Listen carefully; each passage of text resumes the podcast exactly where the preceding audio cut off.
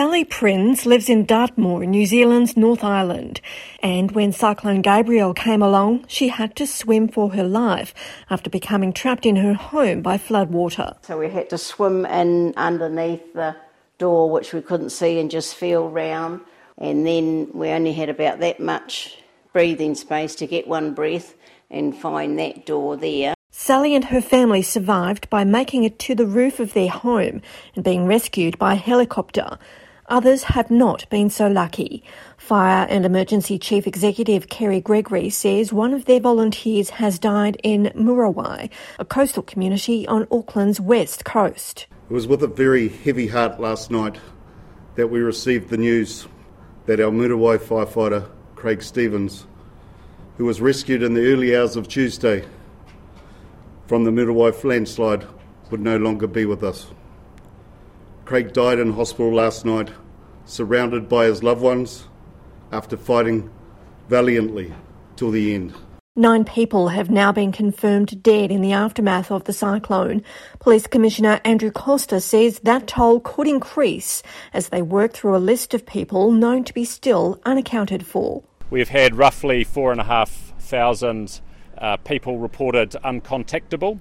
And look, I, I, think there's always the possibility that we will uh, find more people who have suffered in this uh, situation. Convoys of trucks carrying essential items such as food, water, medicine, and fuel are making their way into remote areas, with many left isolated by blocked roads, cut off power, and internet. The Defence Force is also involved, using ships to transport essential items into areas of the east coast. Commanding Officer Bronwyn Hislop has told Radio NZ that a ship, the HMNZ Canterbury, is en route to Hawke's Bay. From November through to March is the cyclone season for the South Pacific, um, so we are on standby for that. Canterbury is always available. Usually it's responding to things in for our Pacific neighbours. Um, this year it's at home. But the isolation has infuriated some residents and local authorities who say they're now paying the price for a lack of investment in electricity, hospital and roads infrastructure. Deputy Mayor Annette Brosnan is among those to have expressed frustration on social media, posting about her town of Napier and how the disaster has highlighted the lack of investment in the community. It's not clear if New Zealand Prime Minister Chris Hipkins is aware of these complaints, but he says he does know it will be a large scale recovery effort. Responding to this cyclone and getting our communities back on their feet is going to be a big job and it is going to take a long time.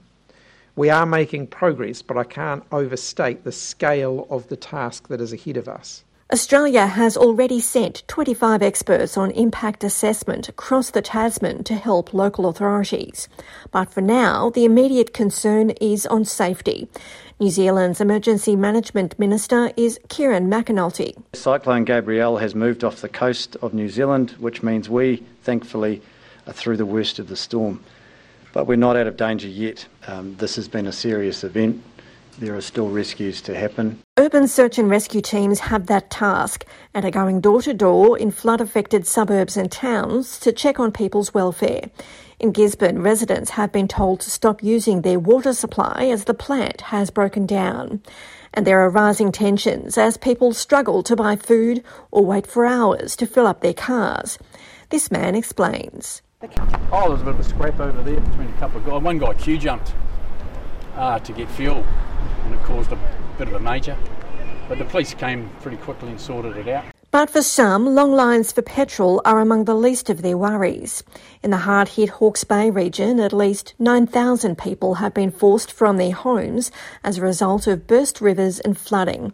Chris Hipkins says evacuation centres have been established. Evacuation centres are still often full with people. Some of them are there to stay, but others simply to pick up supplies or to have a meal.